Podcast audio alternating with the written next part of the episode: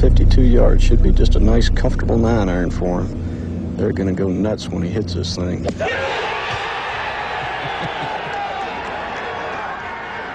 Yesterday's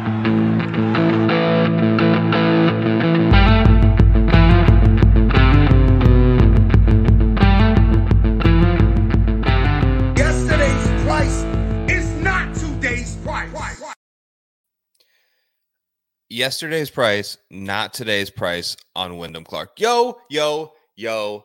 Welcome in, golf fans. This is the Preferred Lines podcast and live stream. I'm Joe Idoni at Tour Picks on Twitter, and we have an incredible show lined up for you tonight for Preferred Lines. A complete U.S. Open reaction, recap, the carnage that was, the carnage that wasn't. We're going to talk about it all. TPC River Highlands course preview for the Travelers Championship this week. Another elevated event, strong field on tap. We're going to give some picks to win. I've got some final thoughts. Um, and I brought a special guest alongside one of my good friends to help me do it tonight. Uh, sit back, relax, crack a cold beverage, uh, and enjoy the program. This is Preferred Lines. Before we get started, shout out as always, this program is brought to you by the good friends over at Fantasy Golf Pod. Uh, show shows airing all week, so go check them out. Mainly Wednesday nights to follow up on all any last minute DraftKings info for the travelers this week on the Golf Guys program. As always, appreciate them for help making this show re- a reality.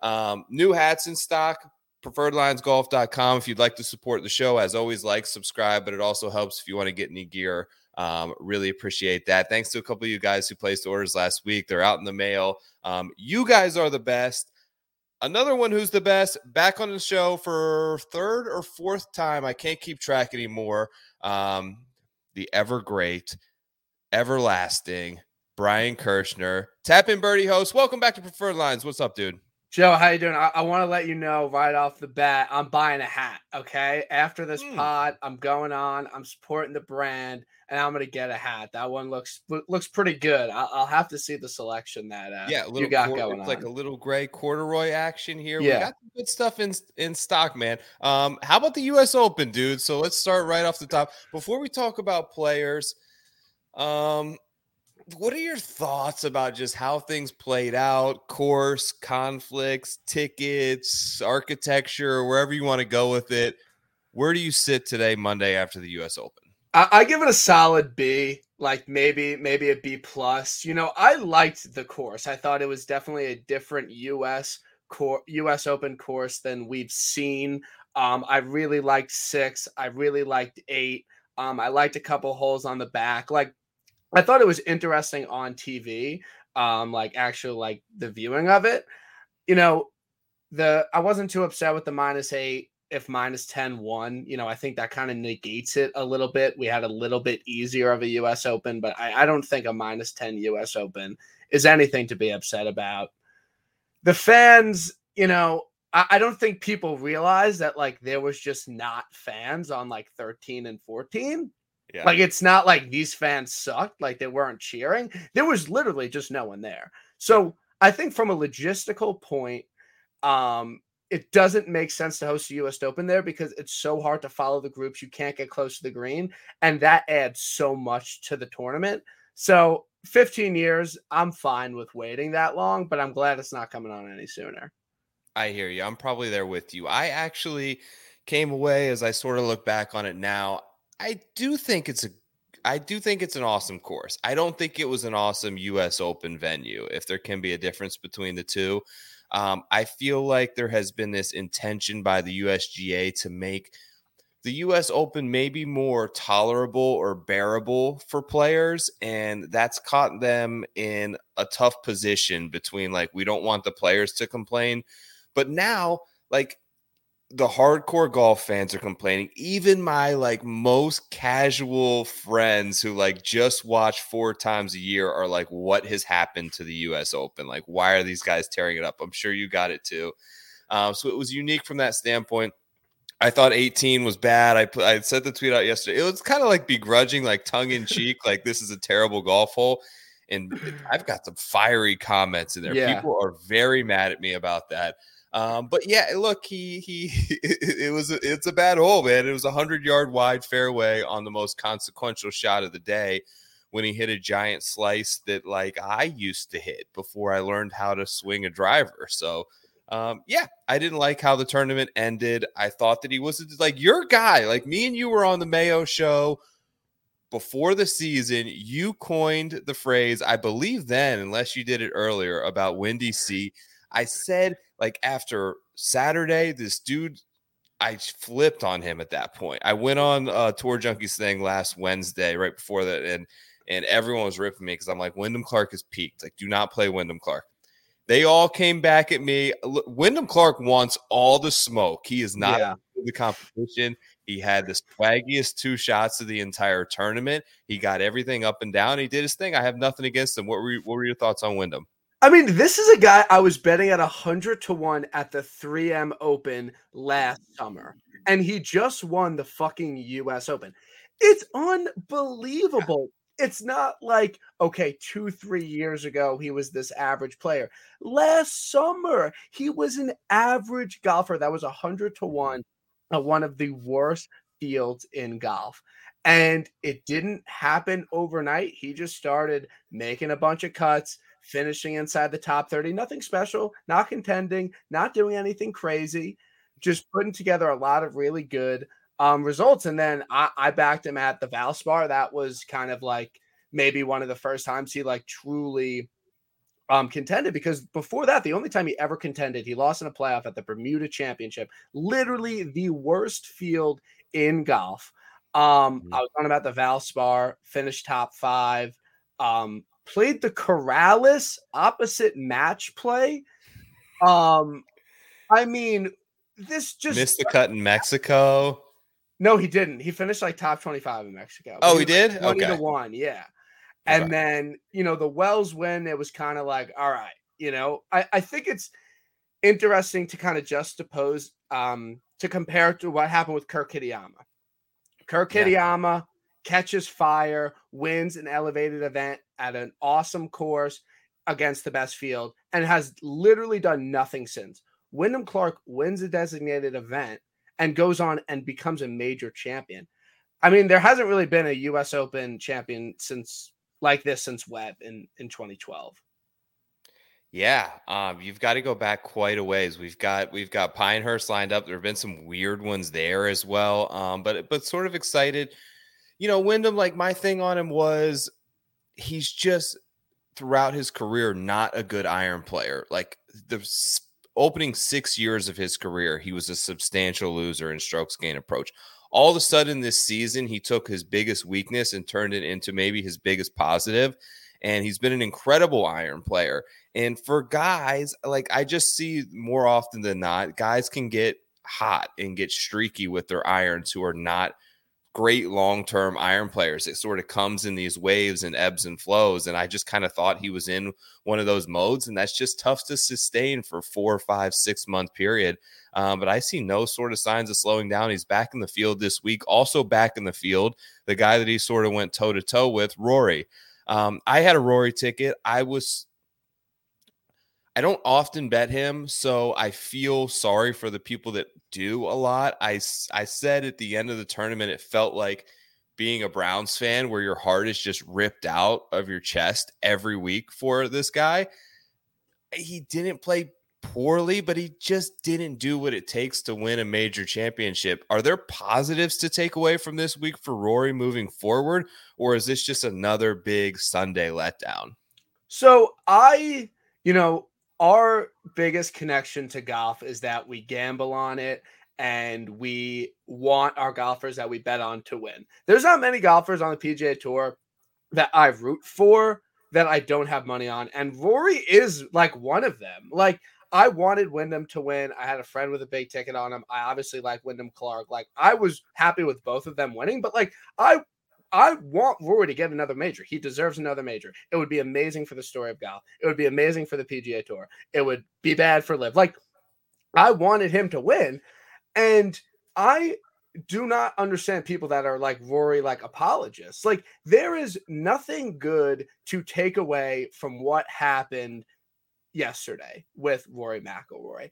It was served to him on a silver platter, and he goes out and I just I just don't understand how you miss a four foot birdie putt on eight. Like that is the most egregious thing ever. You're playing a U.S. Open on Sunday. You're only going to get so many birdie looks, and you three putt from like 30 feet. You don't deserve to win a U.S. Open if you do that. And you know, uh, 14, the wedge, whatever. That is like forgivable, I guess. Like that he missed that wedge shot. It's kind of been his kryptonite this year. But to me, 14, uh, eight just stands out so much. You just can't miss a Yeah. four footer there in that tournament when you know every stroke was going to matter so much. Yeah, eight was huge. Um, not being able to make a birdie after one, like I, I took a shot at tequila on the opening hole for a birdie, and I was like, I'm going to take a shot when Rory makes birdie. Didn't have another one the rest of the day, Brian. Uh, look, it's like there's something to be said about aggression in terms of winning and how you play, and we saw it play out perfectly with Tommy uh, the week before, where he plays a conservative route. Right, now you're bringing up. Tommy. Like, all right, like, let's just, I mean, we're just. just no, I was I was burned by it too. But then I but know. then Tommy does it yesterday. He he's in the rough. He's in a tough lie. He takes a fairway wood. He hits it up by the green. I don't understand the mentality behind Rory laying up on a par five with a pretty good lie when he's the longest guy when he hits a fairway metal as well as anyone on the PGA tour. Um, and to not just try and get it up and around the green and accept the consequences, but just like going for a win. Instead, you lay up to hundred yards, which is arguably like your worst skill set of everything. It was like that you have. 125. It wasn't even like a hundred. It was like 125. But he's not good at that shot, is Yeah. my point. Like, I'd much rather see him like deal with the consequences of really going for it. And I think Wyndham Clark went for it. He went for it on that hole. That he went for it on six. He went for it um, when he was had an absolutely horrid lie, and it didn't work out for him the one time. Like the one time when he was in the side of the hill and he hit it and the ball didn't move. Like I couldn't believe he tried to do that, right? Yeah. And not take an unplayable drop. And then he tried to do it again and he made and he made bogey somehow. And like he just went for things. And I think fortune often favors the brave, especially in majors and on Sundays. Yeah, and then also, not to like belabor the point, you're 170 out on 18. You need to make a birdie. You need to give yourself a chance, and you put it to 60 feet. Yeah. Like, I, like I'm not saying he's gonna make a TIB, but like, and how- Scotty how- showed it to you right before, too, like how to play it. how do you not like put it, you know, within 20 feet there? Like, again, you're you're supposed to be the greatest player of the generation, and you could. It's not like he was like out of position. He was Yeah. 170. He was in like an eight iron. Like, And I just everyone's don't- like, you know, these putts aren't dropping. They're so close, they're not dropping. Yeah, but they're they're from 42 feet. Like they those putts don't drop. You need to be from four feet, and then you have to make those. And like he just doesn't give him like for and and I was texting with Andy pretty much all day yesterday, and I'm like, this is painful because for the longest player in the game, he comes up short on his second shot so often. Like he is the long off a tee box, he is the longest player in the world. With an iron in his hand or with a putter in his hand, he is so short more often than not. He rarely gets his approach shots to the hole. He rarely like even uh, there's so many instances where he left a putt short too. So um was just disappointed. I have some like big picture stuff that I think are, are okay takeaways from him for this event in terms of how he prepared for it, which was a little bit different. I'll get into some of that later. But um, some of the other guys, like notable ones, like Xander kind of melted a little bit. Ricky melted on Sunday. I thought DJ and Cam were good stories. Listen, from a from an outright, this is an outright betting show. From an outright betting perspective, you've got to almost bet like the the value right now is on these live players in majors. It is like Cam at 32 and DJ at 45 are fucking live anytime they're at those numbers. If Xander and Cantlay are 18 to 20 to 1, there is no reason that Cam Smith should not be 18 to 21. I think he's a better player than both of them. Yeah, and what one uh one more thing about um Rory is that um St. Andrews and LACC he didn't one putt once. You like you can't two putt your way to a major championship, and yeah. he couldn't even two putt on eight. Like it's just you just don't win like that. But like that's and another thing about Rory, this was the most under the radar he's going to come into a major in the next two years. Like this was kind of yeah. your shot. Like he's not going to be under the he's not going to be under the radar because the next uh he's playing a place he won, Augusta, and then another place he won his next three majors. So he was under the radar this week. You were smart enough to hop on him um, at a good number when he wasn't really being talked up that much. And this was like his chance. Like you couldn't yeah. beat Windy C. Like it's just it's tough. But um, I do agree um, about the live guys. Um, I, I do think that it's hilarious that uh, Windy has a major before Cantlay, Xander, yeah. Tony, um, all these guys. So it's it's it's it's pretty crazy to think about. Dude, so Xander, I didn't have a bet on Xander, but just I I can't get over how like disappointing I get with him. And it's just a constant letdown. Even when I don't bet him, I'm like embarrassed almost sometimes to watch him. So I'm I'm sitting with my wife and I'm on 15. This was on Saturday, I think, when he was playing with Rahm. They basically had the same putt. Rahm putted first and went sort of directly at the hole, right? And and left it. You couldn't really make that putt, right? Over the little hump or whatever it was. Rahm kind of went right at the hole and left himself two feet, easy par. Xander tried to hit something like 30 feet out to the right and bring it back off this slope and three putted it and basically just laughed, like turned to Austin and like laughed and giggled. And I was like, my wife was like, what is he doing? Like, why does he think that's funny? And I'm like, that's just Xander. Like, he anyone else would be so mad. He just thinks that's funny. Then the next hole, like he's got one hole left on 17 or 18, and he's not playing well. It's just decisions like that I question. This may be like a little thing that is just me over analyzing it completely, but he played all day in Apollo and he decides on his like last swing of the day to throw on a sweatshirt. And I'm like, and I'm I'm sitting next to my wife. I'm like, he's gonna hit this so short. Why would you ever throw on a sweatshirt for your very last shot of the day? This is coming up short. He comes up like 25 yards short like the situation in the bunker as well like just decision makings it's just not that's not how you win in making good decisions and wyndham made aggressive decisions when they mattered and he also made really smart ones when it mattered like playing away from the hole a couple of times and using slopes and like just taking his bogey where they happened and not making double.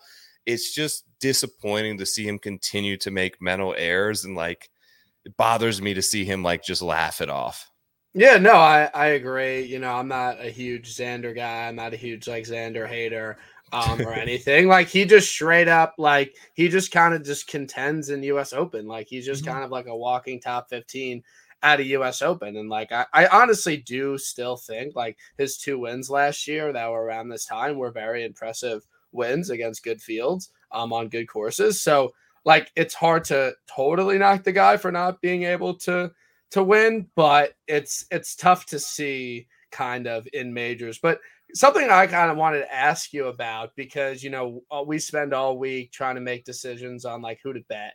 Like it's hard for me to even be mad at myself for not betting Windy because I didn't think he can win. Like mm-hmm. it's hard for me to be like, no, Brian, you should have been like, no, Wyndham Clark can win the US Open and you should bet him at 75 to 1. I don't have any regrets about that because it was truly really remarkable and like that's kind sometimes I just get caught up in like do do does it really mean anything to think someone can't win? Like can anyone win any tournament? Yeah. Um you're right. I don't think they can. And he, I wouldn't have believed that he could ever win a U.S. Open. But now that I see sort of how he was able to handle pressure and a lot of the stuff that I knocked other guys for and just playing in the in the sharpest of pressure and contention and being able to control your swing, control your emotions, control your walk, um, be super like he talked about just being like cocky. Like I love that. I love the bravado and like the self belief in yourself that like you see from a guy like Brooks. um, and these other players. Like I feel like he's he's he's got that dog in him. Like whatever you want to say about Wyndham Clark, like now I kind of believe that I don't think I still worry that like this setup was ultimately perfect for his style of game. Like I wish I kind of would have known some of the stuff about like He even said it. He said it. He was like, he's like, I, I played a practice round last Tuesday, and I was like, yo, this place is perfect for me. And then my Yeah. good friend Adam Kirk, DG Betting, Yeah. he goes to every tournament and he scouts out, and he literally wrote in our group chat, "Windy by a million this week." Oh He's my like, God, he he is did? striping it. He's like, he is striping. He didn't bet him. Um, you know, he said, I can't deal with the major record. I just, I shouldn't have looked at his major record, and Yes. that was kind of the downfall to go into it. But yeah, I mean, it's just crazy. I'm really happy for him. I thought he handled himself so well in all the interviews after. Like, I'm happy for him. Big He's a good guy. Like, it's it's we were due for one of these. Um, do do you think it was a a bigger long shot? Or do you think it was a bigger long shot than Gary Woodland winning Pebble? Yes. I agree. Yeah. I, do. agree. Like Gary, like had multiple wins. I had And- Gary at 80 to 1, which may have been a bigger number, but it felt like there were a lot of the same people. number. It was the same Yeah. number. Okay. Yeah. Yeah. I think it was though. Career wise. I mean, he he had never had a major inside the top Yeah. 50, right? Yeah, like Gary finished T8 at the the PGA the, Yeah. the month before. So that's where like even I like wrote about it in my article. I was like, people that play well in majors usually win majors. That's Yeah. true. Like it's It is. true. Like it's not even like that was like a bad take, and then Wyndham Clark goes out and wins.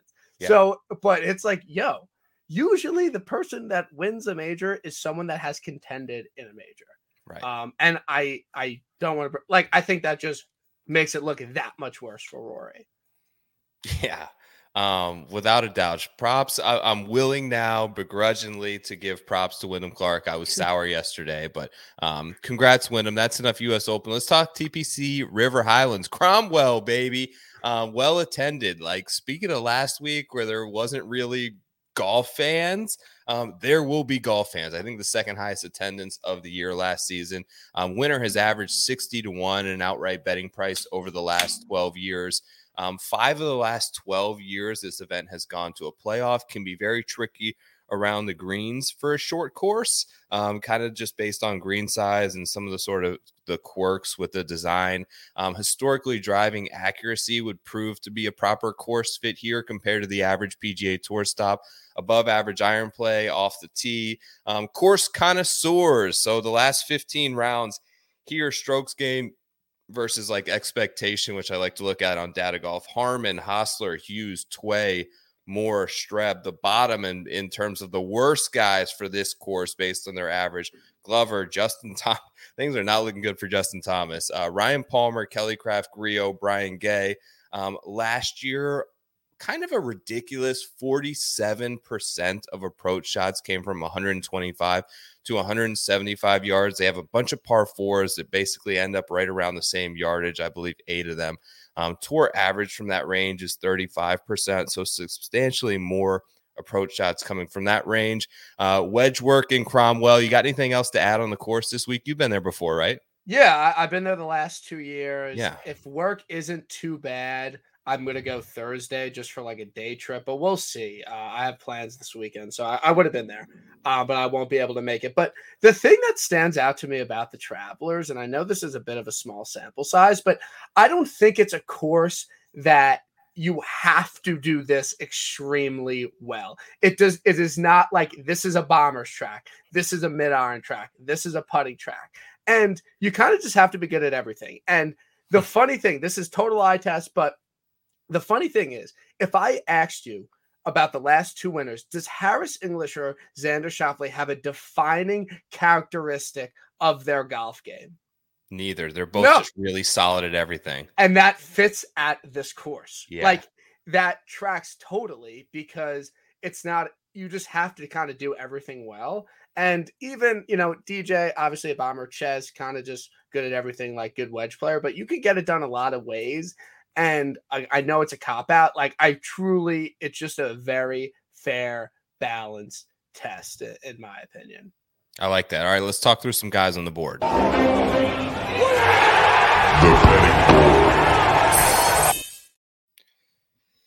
Guess who's up top? Scotty Scheffler plus 650. Jon Rahm 11 to 1. Patrick Cantlay 12 to 1. Rory is 12 to 1. Xander is 14 to 1. Viktor is 20. Uh, I'm going to stop right there. You betting anyone at the top of the board, BK?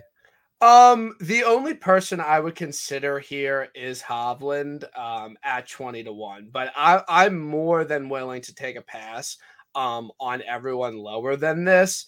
Um, like again, anyone under like Scheffler and Rory, what they went through last week, I think it's really tough for them to rebound and go out and win. I think Rahm isn't the golfer he was earlier in the year. Cantlay, I'm going on record, he peaked. Cantlay peaked. I don't know when the There win is coming, but I think Cantlay peaked, and I'm not willing to bet him at 12. And Xander, I think he's the most live out of that group. Um, but yeah, I, I think there's something to be taken away for really grinding and, and playing uh, your heart out last week at the US Open. I agree with you there. Um, I took Viktor Hovland 20 to 1. Okay. All right. Um, T to green numbers have been really good at this event. In particular, he is ninth, I believe, in proximity from 125 to 150, first in 150 to 175. He has really, really got those like range from basically gap wedge to like maybe you could stretch to eight iron, but probably nine iron.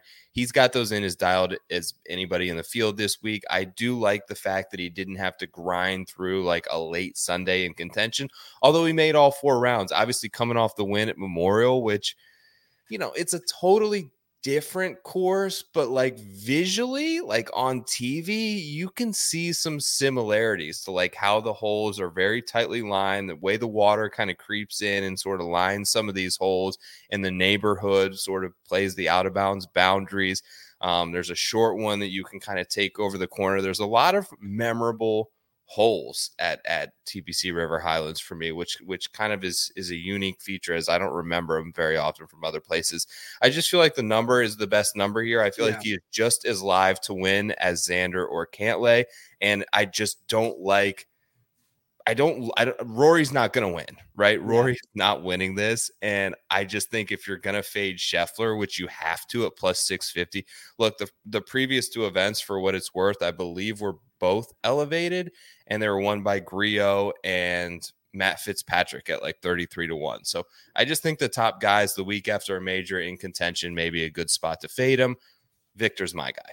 Yeah, you, you, yeah, you kind of convinced me on him. I, I think I'll, I'll get there. I know he's like 22 on Bookmaker, so I might dive in on that. I, I do feel like I'm chasing the win a little bit after missing out at Memorial, Mhm. but I, I do think it, it is it could be very similar to a Scotty situation where it kind of reels off of a couple of them. And I think the only um has he played here other than that uh 20 like he played here early in his career um and he and he played well here so i, I really do Yes. like that um but I, I don't know his other yeah he uh, Uh, in 11th in Yeah. 2020 and Yeah. a 54th yeah in his gained rookie 7.8 on approach um Yeah.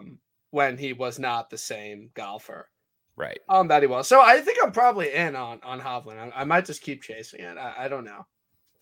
Um, we're getting good numbers on Morikawa now. I'm still not even like close to there, but I understand people betting him at 28 to 1 here. Tommy Fleetwood's 33 to 1, Fitz is 35, Finau's 35, Ricky's 40, Henley's 40, Tom Kim is 45. This next range, like you could argue a lot of these guys are a valuable betting price. Like getting someone like Fitzpatrick or Tony Finau at 35 to 1 feel like good bets, although I, I made uh, neither of them. What about you? So Fleetwood is 33 to 1 um, on some books, and he's 39, 38 on Bookmaker. I think I'm in at 38. Like, okay. I think I'm in on Fleetwood this week. It's so good. You just Like- really you think he's gonna win though. That's where it comes down to, right? No, I don't like after he missed that putt on 18, I was like, he has the opposite of having that dog in him. Like he Oh, really much. does. He really Totally. does. But I'm willing to take the chance at 38. Like I'm at and even at 33. Like I'm willing to dive in there because he's been playing unbelievable. And I think he's someone that has an extremely well-rounded game. I think the proximity range, like great mid-iron player. He's been putting really well. And you know, maybe it's a little bit of like me being like thinking guys can't win, but I don't know. Like Tal wrote him up. Like everyone's a loser until they win. Like I'm in. Like I think I'm in on on Fleetwood this week. Okay. Um, I thought a lot about like Homa and Hideki here um, because I feel like they both carry a ton of win equity, but ended up going kind of zigging here and going with both Tom Kim at 50, which I got, and Siwoo Kim at 55. Um, the the Kim brothers are just doing it, man. And, and Tom Kim, without the ex- the exception of the Memorial, has really turned his iron play back around into a big strength, basically since the Masters.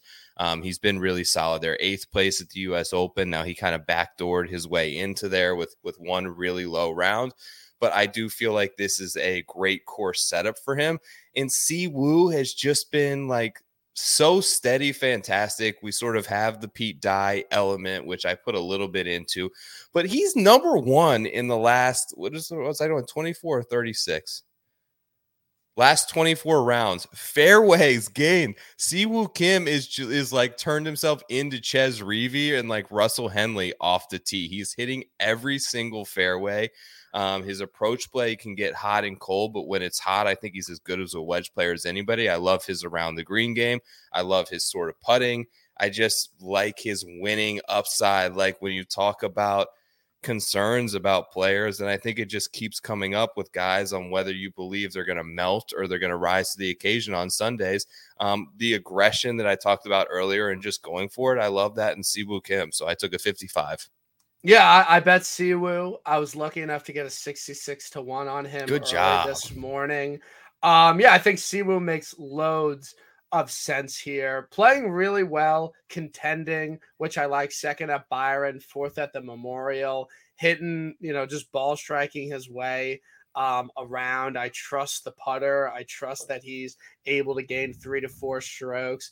Hasn't played super well here recently, but at 66 to 1, 55 to 1, whatever, he has win equity and it's a good course fit. So I'm in on him. My concern with Tom Kim is this has happened two times already this year. And I, I, I always think, oh, this happened in the past, so it's going to happen again. But TOC, long course, had no no point in contending, finishes T7, miscut next week. Sony. At at the Sony. Masters, top 15 finish, long golf course. No one expected him to do anything. Misses the cut next week at RBC Heritage. Yeah. And then top point. 10s at the US Open. No one gave him any chance. Goes to a perfect course fit.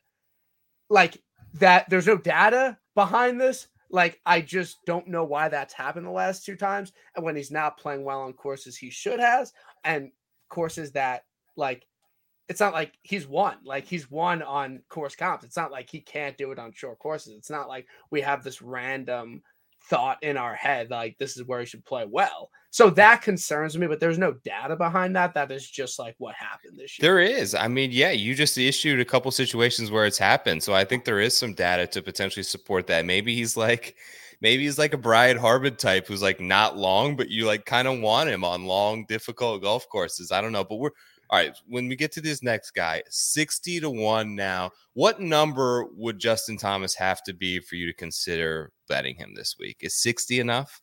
No, I, I just like I, am not a JT guy. I'm not gonna yeah. bet him. I haven't bet him. I bet him at the Genesis. That was it.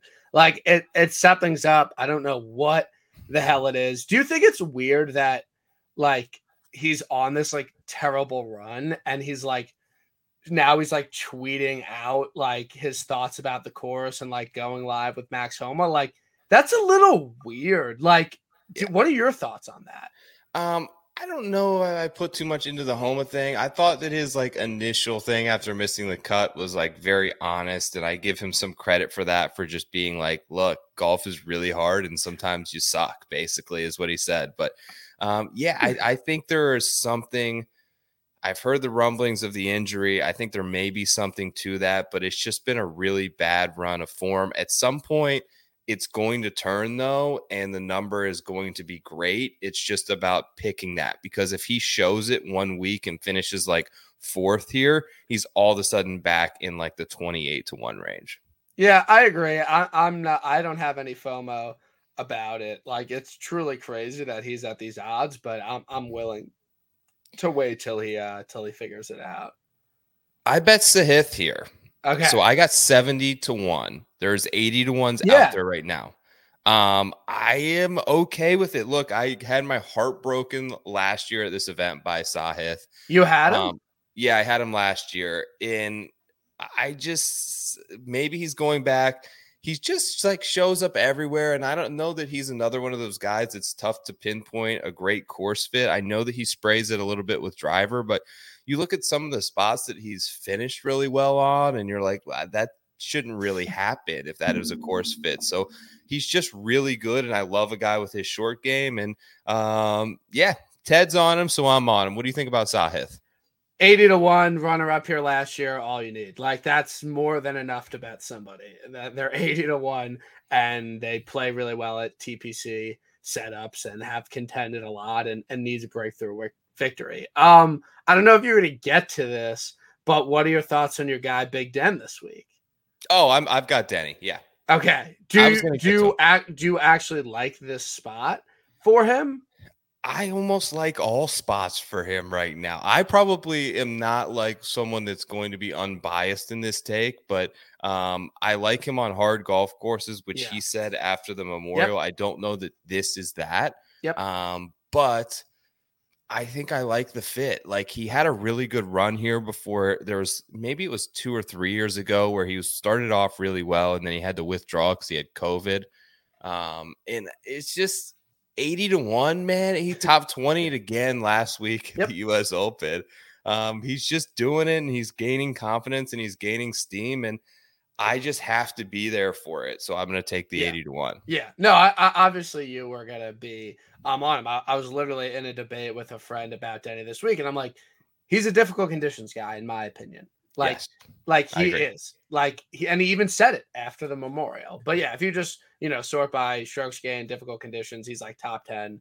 Easy conditions, he's like top sixty. Now he has contended and played well in Birdie Fest, but it, it does worry me just about he seems to do it in difficult conditions. Um, Yeah. but it's not like you're like buying at a super um like low price 80 to 1 like he's he's 80 to 1 you, you could bet that that that's not um that much Right. um of an investment and i do think he the way he's been playing it's a misprice in my opinion so i, Yeah. I like it what you got a long shot bomb? Anyone over 100 i 1 that bet you like? so many guys over 100 like Give me your don't- favorite. I don't I don't know like exactly why, but I bet on Eckroat 150. Like the, everyone's betting that, but like I just that that's a no brainer. He's 125 right now. That is an absolute no brainer. Really like Jaeger. I always like Jaeger. Really I good took ball Jaeger. That's my guy. Yep. good on Bent. I like him. And then I really like Eric Cole. I wish he wasn't playing so much, but he's someone very well rounded player, like top 20 in this field in approach around the green and putting. Maybe struggles a little bit with the driver. He's played literally 10 events in a row. But I think this is a great spot for Eric Cole, first round leader, top 10, top 20. I, I don't know if he can win, but I really like um, all of them. And then I really, really, really like total and utter misprice. Mark Hubbard, 200 to 1. This is the biggest misprice on the board. He's been playing unbelievable, scorching hot with the irons, contended at the Canadian Open, had some other great finishes, and he's 200 to 1 um, on a course that, like last finishes, 6th, 30th, 9th, 75th, 27th, 18th, and 11th. Scorching with the irons. Um, I really like kind of the these, you know, proximity buckets for him. So Mark Hubbard, 200 to 1 is an egregious misprice, in my opinion. You mentioned Jaeger. Um, I bet Jaeger. Uh, he's just been so consistent lately, and it's like we haven't seen him since the Memorial. So we we had like a week or two off, and maybe people aren't going to bet him, and they they float the price back up there to 150 or higher. So top 25 at the Memorial. He's been doing it pretty much across the board, as you mentioned, seemingly coming into a very well rounded player. And then I have I took a 200 on, which was the best number I had available. Let me see what he is on here. Hubbard is here at 200 to 1. He's available. Um Jeez, he's going to be a massive number. Oh my god, where is he? Did you miss him? Search. I had to miss him. Here he is, 250 to 1 Adam Schenk. Yeah. So, I loved I- him last week. we talked to uh with the TJ guys, we talked to Schenk's caddy last week, and he was like, I asked him, I'm like, dude, you're talking to a bunch of degenerate gamblers. Tell me how the hell your guy goes miscut, miscut, miscut second.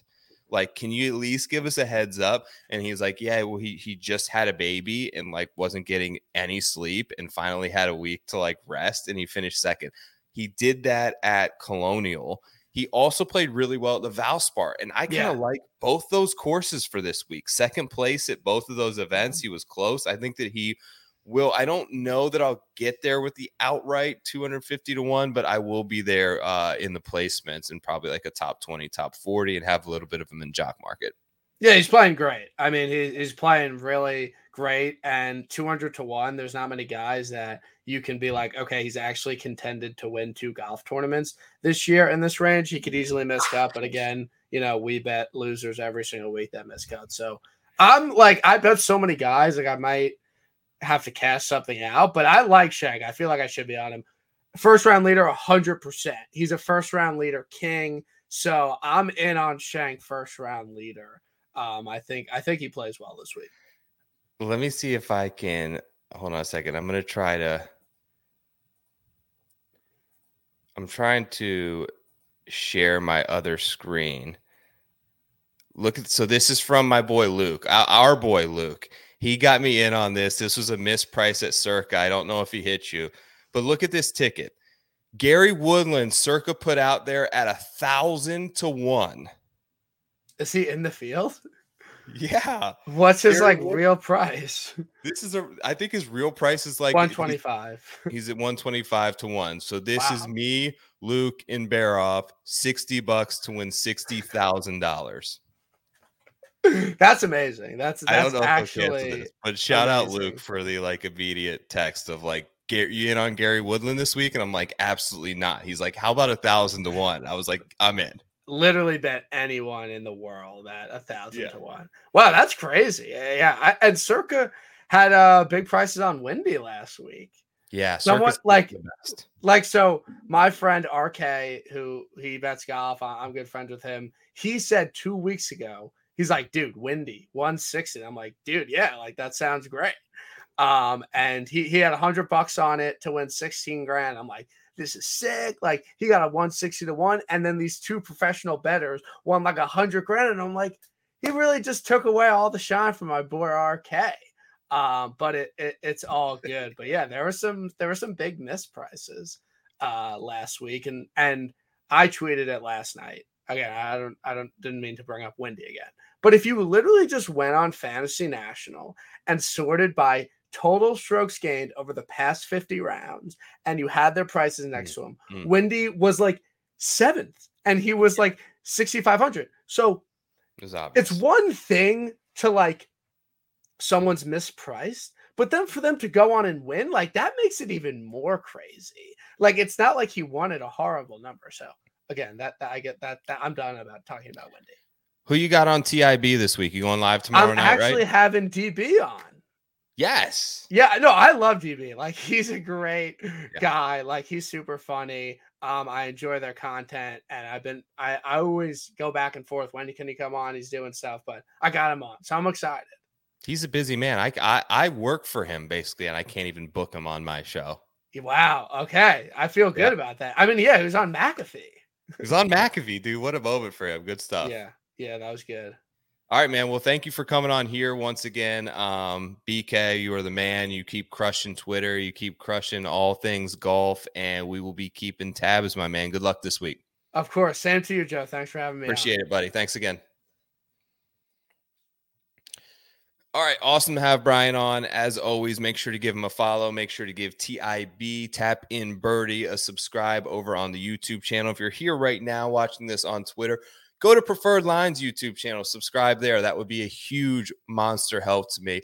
Uh, I'm going to do a quick final thoughts here and then we'll get out of here. Listen, nothing, guys, nothing, and I mean nothing comes easy. Um, anyone who tells you otherwise either hasn't done it long enough or has extremely low expectations and aspirations uh, to themselves. As he hammered a drive down the 18th fairway into the sunset um, on the landing pad next to Rory McIlroy, who was trying to win a tournament. And stuck like a little low cut in there. Brian and I talked about it earlier to give himself a chance, like maybe nine feet for birdie. I'm talking about Scotty Scheffler. So he gets to his ball and Paul Azinger says the game of golf is just coming easy to Scotty Scheffler right now. And I thought about that. And no, like much like you've been for the previous four hours, you could not be more wrong. Um, he's unequivocally the best human being walking planet Earth at hitting a golf ball in the air. Yet hitting it on the ground is a struggle. And I can guarantee you, if you ask Scotty Scheffler if the game of golf is coming easy to him right now, he will tell you no in a heartbeat. Um, it's all about expectations. He struggled for par on one. He hit one 50 yards left into the trees. He couldn't make anything really happen when it mattered most. And you can see the frustration and the anguish on his face. Nothing comes easy. Like, even for these guys, having seen like the last nine years of Rory, I'm reminded of that as well. Um, he's shown up in every mood, in every form, hangs around the top 10, but it's not easy to win. Um, I understand the sentiment that old Zinger was trying to make there, but I don't think it holds any truth in really any aspect of life. Natural ability doesn't make achieving things become easy. Um, there are tools that will be advantageous to you but the ridiculous amount of heart and work that it takes to achieve something is never easy for anybody. Um, golf is that way. Whether you're Scotty Scheffler or trying to break 100, golf is hard for every single person who plays it. The better you get at the game, um, the more it changes your perspective on achievement. Sometimes finishing second or third is not good enough. It's life, man. And it's the mindset of keeping pushing forward like three years ago, there were 15, 20 people that would download this podcast. Three of them would watch it live, and I think two of them were my parents. Um, that was awesome to me. But after each landmark achievement that you hit creates a new checkpoint where you have to move the goalpost. You have to set new goals.